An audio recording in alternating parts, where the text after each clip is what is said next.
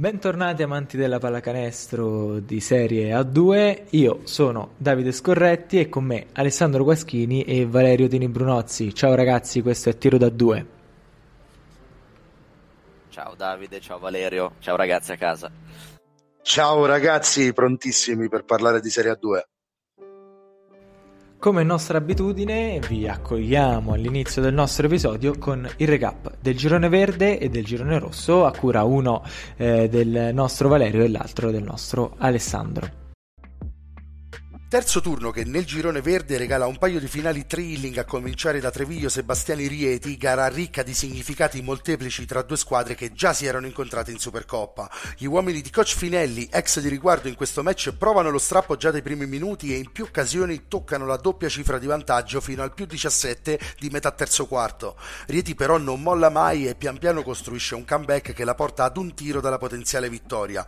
Johnson però non gestisce al meglio il possesso finale e la gara termina termina sull'89-88 per i Lombardi che hanno di nuovo 23 punti da Mieschi e 15 da Guariglia. A Cremona la gara tra Juve e Luis Roma scivola lentamente ma comodamente nelle mani dei padroni di casa che vincono tutte le frazioni per il 101-77 finale. 5 uomini in doppia cifra per Cocce e Luca Becchi, capitanati da un efficiente Antonino Sabatino da 19 punti in 17 minuti, mentre per i capitolini sono inutili 26, 10 e 9 su 12 al tiro di Valerio Cucci. Cremona aggancia così proprio la Luis a 4 punti in classifica. Botta e risposta senza esclusione di colpi al Palamoncada di Agrigento dove una Torino in cerca di riscatto riesce a passare al termine di una gara fatta di strappi nel punteggio. Prima e terza frazione nettamente a favore dei piemontesi, seconda e quarta da appannaggio dei siciliani che a meno di 5 minuti dal termine sono a meno 1 in partita prima di subire il 2-8 che chiude la contesa sul 70-77. Non bastano gli ottimi Sperduto e Meluzzi, dall'altra parte che Andre Kennedy e Dante Thomas combinano per 40 e 12 rimbalzi. Continua il pessimo inizio di stagione di Latina che, di fronte di nuovo al proprio pubblico, cade rovinosamente contro una Cantù che non fa nessuna fatica a portare a casa i due punti. Già all'intervallo i Pontini si ritrovano sotto di 19 lunghezze che diventano 27 alla fine del terzo quarto, prima che i Brianzoli alzino il piede dall'acceleratore permettendo alla Benacquista di rientrare fino al 70-81 finale. Grande prestazione per Anthony Icky, autore di 20 24 punti, 9 rimbalzi, 6 assist e 3 recuperi. Dopo il grande esordio esterno a Treviglio, l'Urania invece non riesce a sfruttare il doppio turno casalingo e cade di nuovo, stavolta contro Trapani. Gli Shark riescono ad avere la meglio di misura in ognuna delle quattro frazioni, ma soli quattro dal termine si fanno riacciuffare sul 79 pari. E da quel momento però i siciliani piazzano un 2-12 decisivo che li porta a vincere il terzo incontro di fila ed ergersi al primo posto del girone a punteggio pieno. Di nuovo super partita di JD Note, 31 punti per l'81-91 finale. Chiudiamo l'analisi di questo turno con la gara di Vigevano dove davanti al pubblico delle grandi occasioni la Elachem dà vita ad un'entusiasmante gara punto a punto con Monferrato Basket che si risolve solo nei secondi finali. Sul 77 pari a 23 secondi dal termine infatti CJ Kelly sbaglia l'unico dei suoi otto liberi di serata e dà ai padroni di casa il possesso finale durante il quale Bertetti raccoglie il fallo e il conseguente libero del 78-77 con cui si chiude e che decreta la prima vittoria stagionale dei gialloblu. Gara stratosferica di Tyler Wedman, l'ex Butler University fa la voce enorme sotto i tabelloni e chiude con una stat line che recita 28 punti, 17 rimbalzi e 5 assist.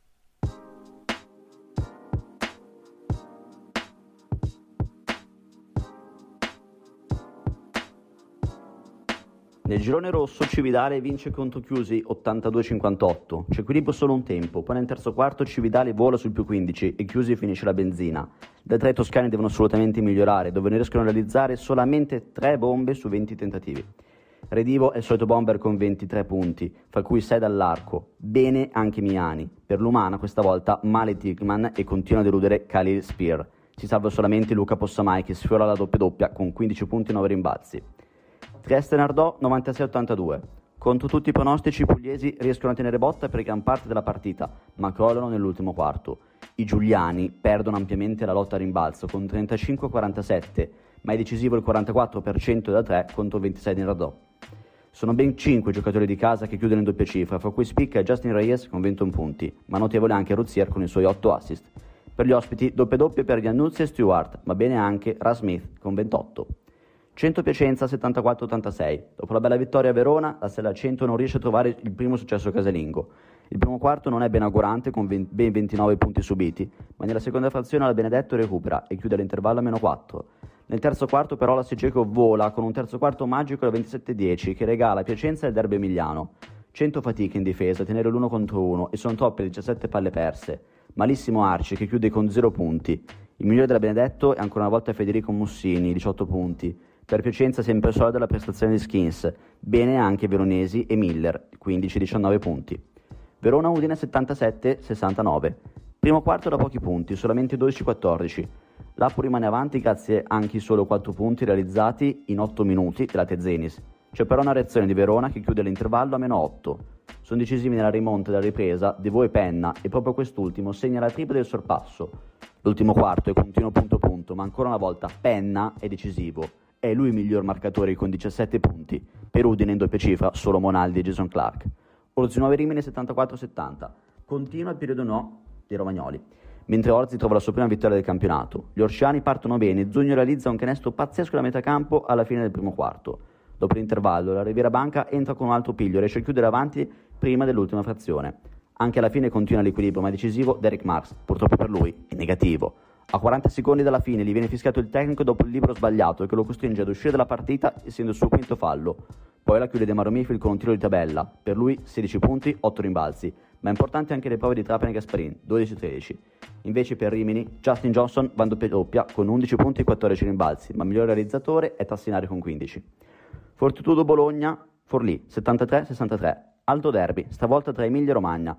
C'è molto equilibrio tra questi due big del girone rosso, ma nel terzo quarto la Forlì, Forlì segna solo 7 punti e la Fortitudo vola. Gli americani di Bologna si fanno sentire sotto le planche, infatti Freeman riesce a portare a casa la doppia doppia. Il migliore però è ancora una volta Pietro Aradori, che dopo i 26 punti di domenica stavolta ne mette 25. Per ogni euro si salva solamente Xavier Johnson, 15 punti. Bene, veniamo dunque alla nostra parte dialogata, parlata. Anche oggi vi analizziamo quattro match, stavolta siamo più equilibrati, saranno due del girone verde e due del girone rosso, anche perché le sorprese ci sono state un po' da tutte le parti.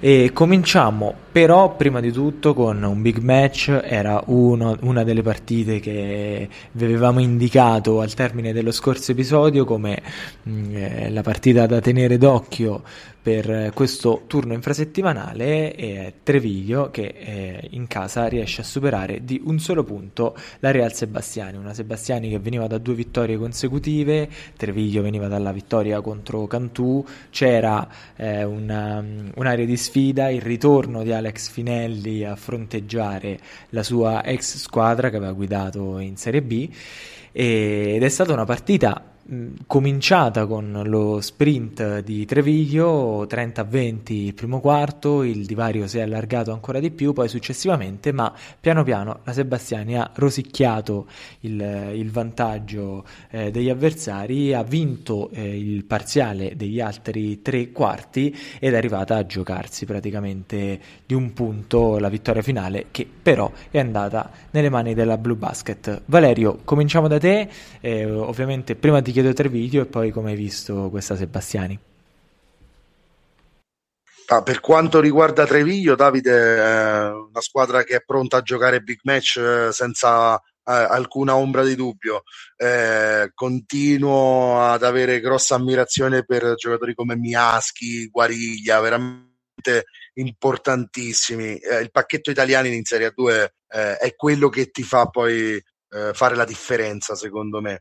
Quindi Treviglio gioca una partita eh, dalle due facce perché chiaramente tocca prima la doppia cifra di vantaggio, poi si fa recuperare fino al diciamo più 5 se non ricordo male, poi torna sul più 17 praticamente a inizio del terzo quarto e lì può essere la chiave no, per ucciderla la partita. Lì invece viene fuori una Real Sebastiani Rieti eh, veramente delle grandi occasioni eh, capace di fronteggiare una squadra eh, che senza ombra di dubbio è tra le pretendenti, non l'aveva fatto in Supercoppa in questo modo, quindi eh, era anche da vedere come avrebbe reagito, era anche tutto da capire eh, questo, questa capacità della Sebastiani di, di, stare in campo contro squadre così più, più ambiziose, diciamo, anche se già Torino era stato un campanello secondo me, eh, e sono rientrati pian piano in maniera graduale fino al tiro finale che insomma Guasco eh, magari eh, Johnson poteva gestirlo un po' meglio perché era scontato che venisse triplicato addirittura dalla difesa di Finelli, magari far gestire ad altre mani no? il possesso con un eventuale scarico su Johnson sarebbe stato più sensato. Però al di là di questo, la partita di Rieti è stata una Monna Lisa proprio. Eh, una squadra neopromossa che fa questo tipo di prestazioni dà vibrazioni d'ottimo livello. Sì, concordo, concordo con quello che hai detto, Vale. Eh, devo dire che Jets eh, Johnson ha fatto la solita grande partita, però effettivamente quel tiro lì poteva passarla a qualcun altro, perché comunque alla fine i giocatori che hanno saputo tirare da dietro l'arco li abbiamo visti, eh, mm. tanto che addirittura il sorpasso della Sebastiani è venuto quando c'erano solo italiani in campo quindi ho visto sì. ottime triple di, di Italiano, eh, ma anche Spanghero, insomma c'è un bel eh, corpo di italiani veramente importante, oltre a due grandissimi americani, però per la Sebastiani giocarsela contro una delle favorite del girone in trasferta direi che è già un buonissimo risultato, poi ovviamente arrivati a quel punto sicuramente c'è un po' da rosicare, però ho visto ottime cose da entrambe le parti, ho visto tanti assist, tipo 28 Treviglio, eh, ne ha fatto più assist che rimbalzi, stranamente mm. Treviglio, questo è un dato che si vede pochissime volte, però anche Rieti ha fatto 25 assist, è stata una partita con delle percentuali altissime, entrambe oltre il 60 da 2, entrambe oltre il 50 da 3, insomma percentuali proprio da quelle partite veramente belle con tanti canestri punto a punto. Sì, il fatto che sia capace di rispondere Rieti a questo tipo di prestazione, no? non vincere, non perdere una gara ai 60 punti, Davide, per chiudere il discorso Treviglio-Rieti, eh, ma di stare dietro a una squadra che ne fa 90 senza problemi, tirando benissimo, oltre il 62 o quasi il 60% da 3, è quello secondo me buon segnale. Una volta raccordato eh, quello che in difesa va un po' meno, questa è una squadra dal potenziale offensivo enorme.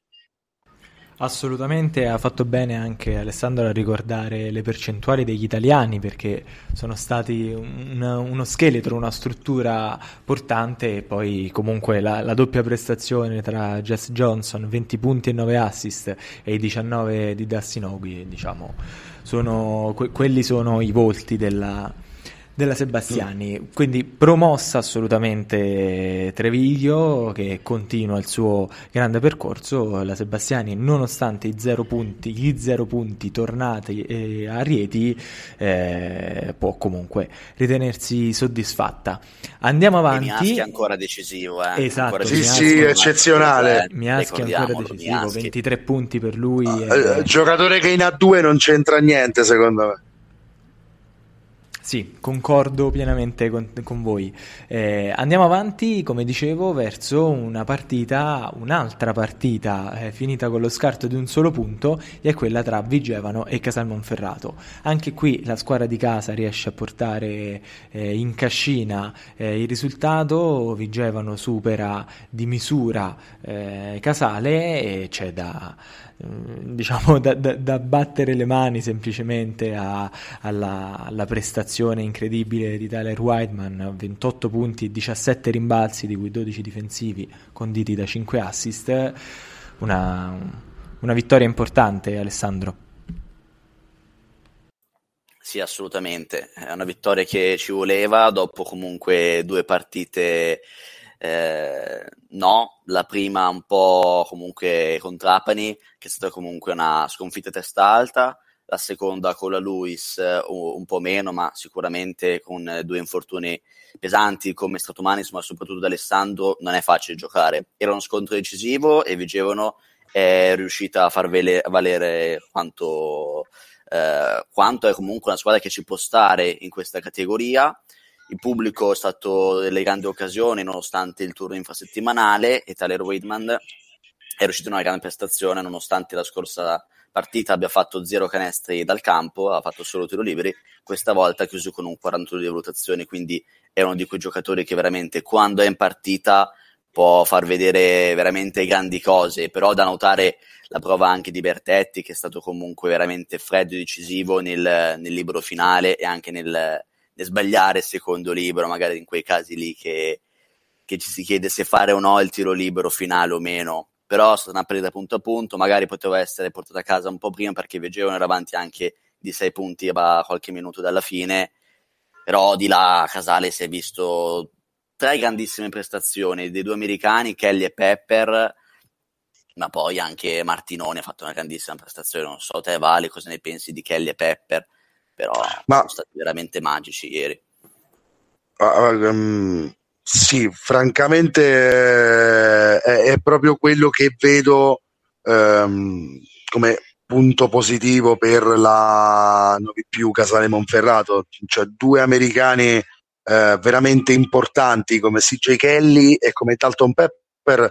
Uno perché già si vede è un, è un grosso marcatore, insomma, ma Dalton Pepper è eh, giocatore che in Italia in Serie A2 c'è stato per tantissimi anni, lo conosce bene eh, questo campionato ed è una specie di polizza assicurativa in un certo senso. Non ti dà sempre questo tipo di partita, eh, ma ecco, 21 punti, 8 rimbalzi, 5 assist è un tabellino di tutto rispetto.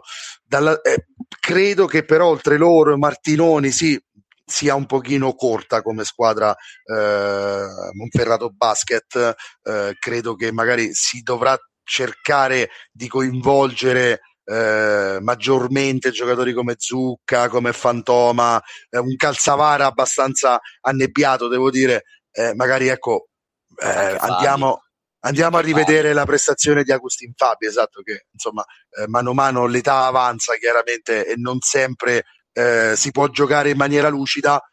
Io ti dico, se questo, se questo è Tyler Whiteman eh, e, e Ike Smith è quello che si è visto insomma nelle prime giornate, quindi due americani che possono essere entrambi veramente convincenti.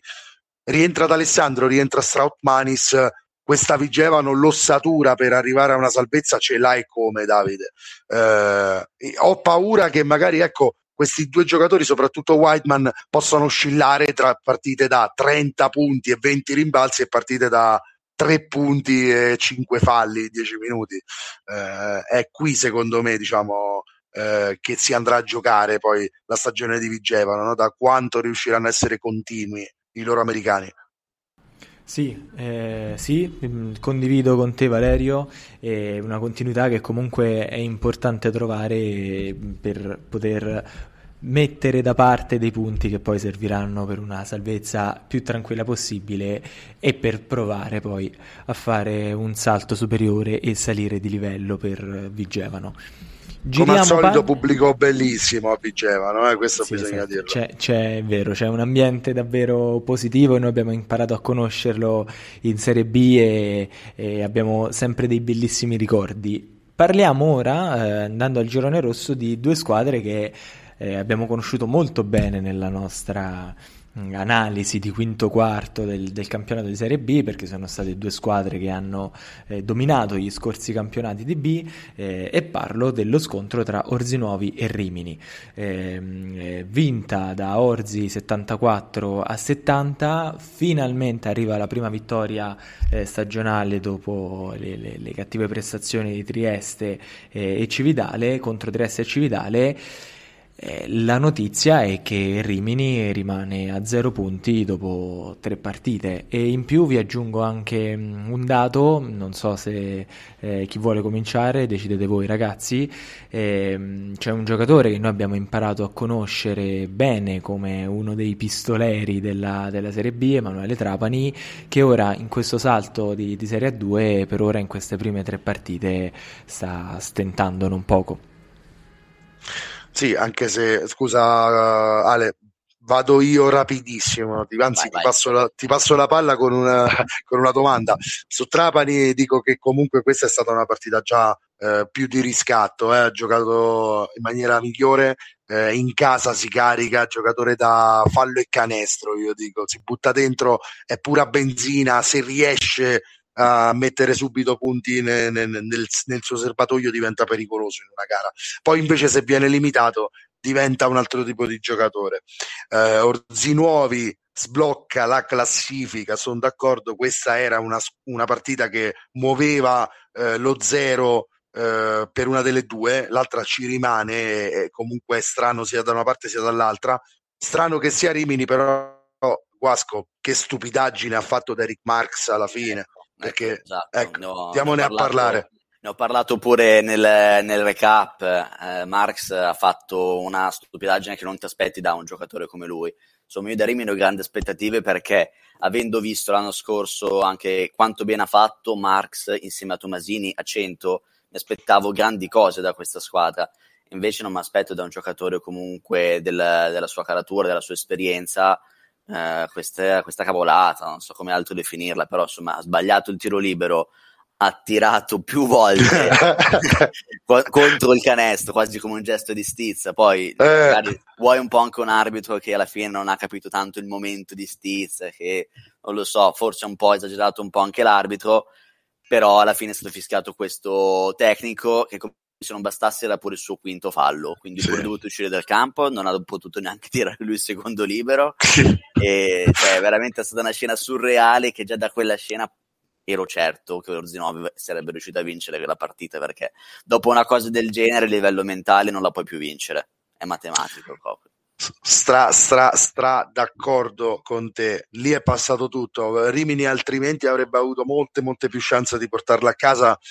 E, e per completare il giro su queste due squadre, ti dirò che eh, ecco, ehm, dalla, da, se da Orzinuovi diciamo vedo una squadra, la parte di Orzinuovi vedo una squadra che eh, ha diciamo buchi nel roster, diciamo così, un po' incompleta, ha due buoni americani, eh, Mario Mayfield l'anno scorso a Torino era molto produttivo, Clevon Brown ha fatto una stoppata esagerata verso la fine della partita, eh, a mezzi atletici molto interessanti questo giocatore, dall'altra parte Davide, eh, dall'altra parte Davide vedo un roster invece molto più completo, molto più rodato per questa Serie A2 e, e che è davvero la sorpresa secondo me eh, di queste prime tre giornate il fatto che sia a zero punti. Eh, I due americani sono di altissimo livello perché Justin Johnson ha fatto tre anni di Serie A1 negli ultimi quattro anni e anche ad alti livelli. Insomma, Derek Marx l'anno scorso a 100 sfiorava i 20 di media, americano importante per questo campionato. E poi il pacchetto italiani che è convincente dal primo all'ultimo tra Tassinari, Tommassini, Grande, Anumba, eh, Scarponi, cioè, qui credo e spero che Coach Ferrari eh, cominci a far funzionare questa macchina perché per me è una bella macchina che è a zero punti un po' per sfortuna anche. Sì, ricordiamo anche sì. La, la, botta presa dal, dal capitano. Mm, sì, mm, cioè è una situazione nella quale delle prestazioni non esattamente brillanti vanno a, a combaciare con un po' di sfortuna e, e questo poi dà, dà, i suoi risultati. Ora l'importante poi... è non rimanere ingolfati eh, già, già dalla partenza. Sì, poi se ti fai fischiare un fallo tecnico a 20 secondi dalla fine perché eh, cominci a tirare il pallone, non lo ridai agli arbitri, Oddio, lì la colpa è proprio tua, non, non saprei a chi altro imputarla. Sì, lì è, lì è, una questione proprio di mh, mm, quando ci si sente di, di star per far, fallire nuovamente, sai, non è, non è, mai facile venire da una serie di sconfitte, soprattutto in un turno infrasettimanale che, che ha riportato le, le, squadre in campo dopo appena due giorni aver giocato domenica, quindi mm. ehm, anche gli strascichi delle partite precedenti rischiano di condizionare e annebbiare, eh, oltre alla stanchezza fisica, la mente dei giocatori. Sì, sì, sì, sì. Vedremo, vedremo questa Rimini se saprà riprendersi, ma sono sicuro di sì. Ne sono convinto anche io e vi lancio la palla per l'ultima partita che andiamo ad analizzare, rimaniamo sempre nel girone rosso, è la sfida tra Tezanis Verona eh, e Apu Udine, eh, vinta dai padroni di casa per 77 eh, a 69. Mm, Alessandro, bilancio della gara e quali sono le cose che sia Verona che Udine riportano a casa da, da questo match? Allora, è stata una partita punto a punto, magari un po' bugiardo risultato, 8 punti di scarto, ma comunque per larghi tratti è stata una partita veramente eh, vantaggio dell'una e vantaggio dell'altra, quindi è stata molto emozionante. L'ha decisa Lorenzo Penna, e quindi l'italiano si conferma il migliore sicuramente della partita, però comunque ho visto un Devo molto migliorato rispetto alla scorsa partita casalinga, ha messo delle triple decisive, e, ehm, quindi buona vittoria contro una, un'avversaria, una diretta concorrente che arriva dopo una sconfitta casalinga inaspettata contro 100, che 100 è un'altra squadra che mi lascia un po' perplesso per quanto è altalenante, poi ne parleremo magari altre, altre, in altre puntate. Però comunque ottima prova di Verona, Udine, insomma, mh, beh, ok, mon- sempre Monaldi, va bene, però mi aspetto qualcosina un po' di più da, dagli americani. Non so Valerio come la vede. No, eh, posso, posso, dirmi sicuramente d'accordo e anche una, una, una, partita appunto che guardando solo il risultato potrebbe far pensare che sia andata in un modo, invece è stata una partita dalle mille facce, almeno almeno ne ha avute, no, mille ho esagerato, ma almeno almeno ne ha avute tre. Eh, in un primo momento Verona secondo me ha approcciato malissimo la gara di nuovo, un po' come è successo con Cento, eh, dopodiché c'è stato anche il rientro di Verona eh, e, quello che poi era avvenuto con Cento in maniera tardiva si è verificato prima e che ha permesso poi eh, una nuova fase della gara, quella in cui nel quarto quarto, diciamo, Verona è riuscita ad andare in controllo verso la fine della gara e a vincerla con quasi una doppia cifra di svantaggio che, di vantaggio che però non racconta insomma pienamente la gara. Un, migliorata nell'atteggiamento sicuramente rispetto alla partita con 100 questo non ci sono dubbi questa però è una squadra eh, che ha bisogno eh, di vittorie per, per, la propria convinzione secondo me. Qui siamo di nuovo di fronte a un caso in cui Udine, che è altra squadra molto blasonata sicuramente, ma è abituata a questo campionato di Serie A2, mentre Verona aveva assaggiato il paradiso della Serie A1 e cadere da lì può far male, soprattutto all'inizio, vincere gare eh, importanti come questa dove sei andato di nuovo sotto come controcento, di nuovo in casa, già è un segnale diverso dalla gara di domenica. Eh, una Verona però, Davide, che comunque ha secondo me molto da, su cui lavorare ancora perché il roster è di primissimo livello in questa Serie A2, eh, gare di questo tipo eh, le può affrontare diversamente eh, rispetto all'approccio iniziale che ha avuto eh, dall'altra parte, per parlare di Udine, è una squadra che è partita bene, ma che si è sgonfiata praticamente eh, a, andando avanti con il tempo e ha preso 16 punti di scarto nel, nella seconda frazione, eh, con magari percentuali che sono rivedibili, 44 da 2, 30 da 3, insomma più lucidità per la Putin sicuramente, perché è vero che è una squadra che di questo campionato sa molto, però se vuole stare dietro alle Verona del caso bisogna affrontare diversamente, diciamo, e eh, anche, cioè, bisogna saper affrontare anche quelle fasi di gara dove eh, non va tutto a tuo favore, ecco.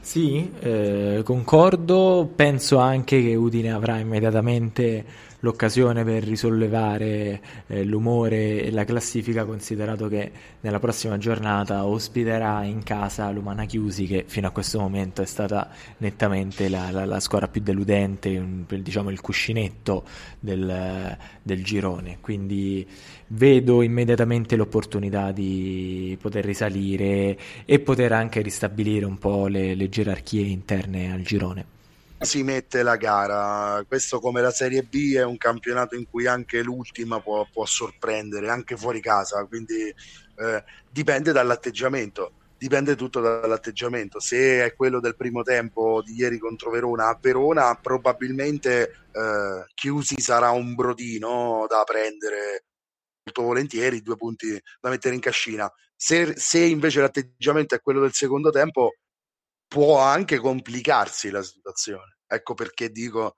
bisogna essere più come nel primo tempo e meno come nel secondo, come poi è, forse è banale, però quello è. Siamo giunti al termine del nostro episodio, come sempre vi consigliamo le sfide da tenere d'occhio per il prossimo turno di Serie A2. Eh, Valerio, comincia tu con il girone verde.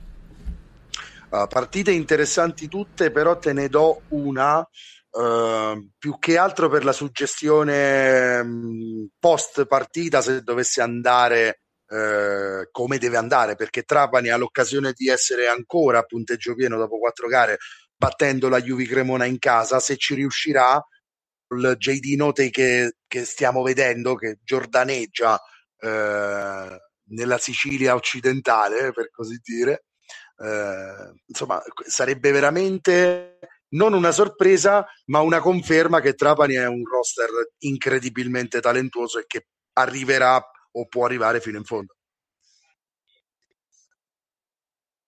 E non dimentichiamo che la Juve Cremona è una squadra di tutto rispetto. Alessandro, certo. eh, tocca a te, eh, immagino girone, girone rosso. Sì, sì, girone rosso, ne ho un paio che sono indeciso, mi interessa per Scienza Cividale, ma soprattutto vi dico 100 Trieste, perché come ho accennato un po' prima, eh, 100 è una squadra molto altalenante, molto strana, perché non ha ancora vinto una partita in casa ed erano partite magari alcune più agevoli della vittoria in trasferta a Verona. Eh, Trieste non l'ho vista molto convinta nella vittoria casalinga con Nardò, che è riuscita a eh, giusto a espugnarla nell'ultima frazione. 100 dipende tanto da come tornerà Arci, perché ha fatto una brutta prestazione ieri e l'ha preservato l'allenatore nell'ultima frazione, partita già quasi persa. Insomma, penso che la squadra emiliana voglia trovare la prima vittoria casalinga e questo potrebbe essere la giusta partita contro una Trieste, però comunque super. Sì, questa è davvero una di quelle partite dal, dal, punteggio incerto, lo hai spiegato benissimo tu e soprattutto Cento è una squadra da, diciamo, da giocare la schedina ad occhi chiusi perché non, non si sa, si fa Sì, proprio da, guarda. Da non giocarla, da, da non giocarla. È meglio se non la giochi, però se la giochi a tappa gli occhi e scegli un risultato qualunque perché tanto previsioni non ce ne sono. Esatto, eh, io invece vado eh, su, su, due squadre abbiamo, sofferma- sulle quali ci siamo soffermati a lungo in questo episodio, cioè eh, lo scontro in casa di Rimini tra Riviera Bianca Rimini e Tezenis Verona. Di Verona diciamo, c'è poco altro da aggiungere, per Rimini eh, l'opportunità, l'obbligo direi di cominciare finalmente questa stagione di riscattarsi, ma contro un avversario come Verona sarà davvero difficile. Quindi è vero che il fattore campo e la motivazione sono dalla parte dei Rimini, ma eh, Verona sembra squadra ben, ben, solida e quadrata, quindi prevedo un bello spettacolo. Ma Detto Rimini questo, deve vincere. Rimini deve vincere e questi sono proprio quei tipi di partite che che, che, che, ci fanno venire voglia di vedere basket. Detto questo, Valerio, Alessandro, io vi saluto, vi ringrazio, vi do appuntamento tra qualche giorno perché si gioca già questa domenica eh, con il nostro podcast Tiro da due. Ciao Davide, ciao Ale, ci sentiamo tra pochissimo, il tempo di qualche giorno, una nuova giornata di A2 e siamo subito di nuovo in onda. Esatto, ciao Vale, ciao Davide, ciao ragazzi, veramente non, non ci fermiamo mai.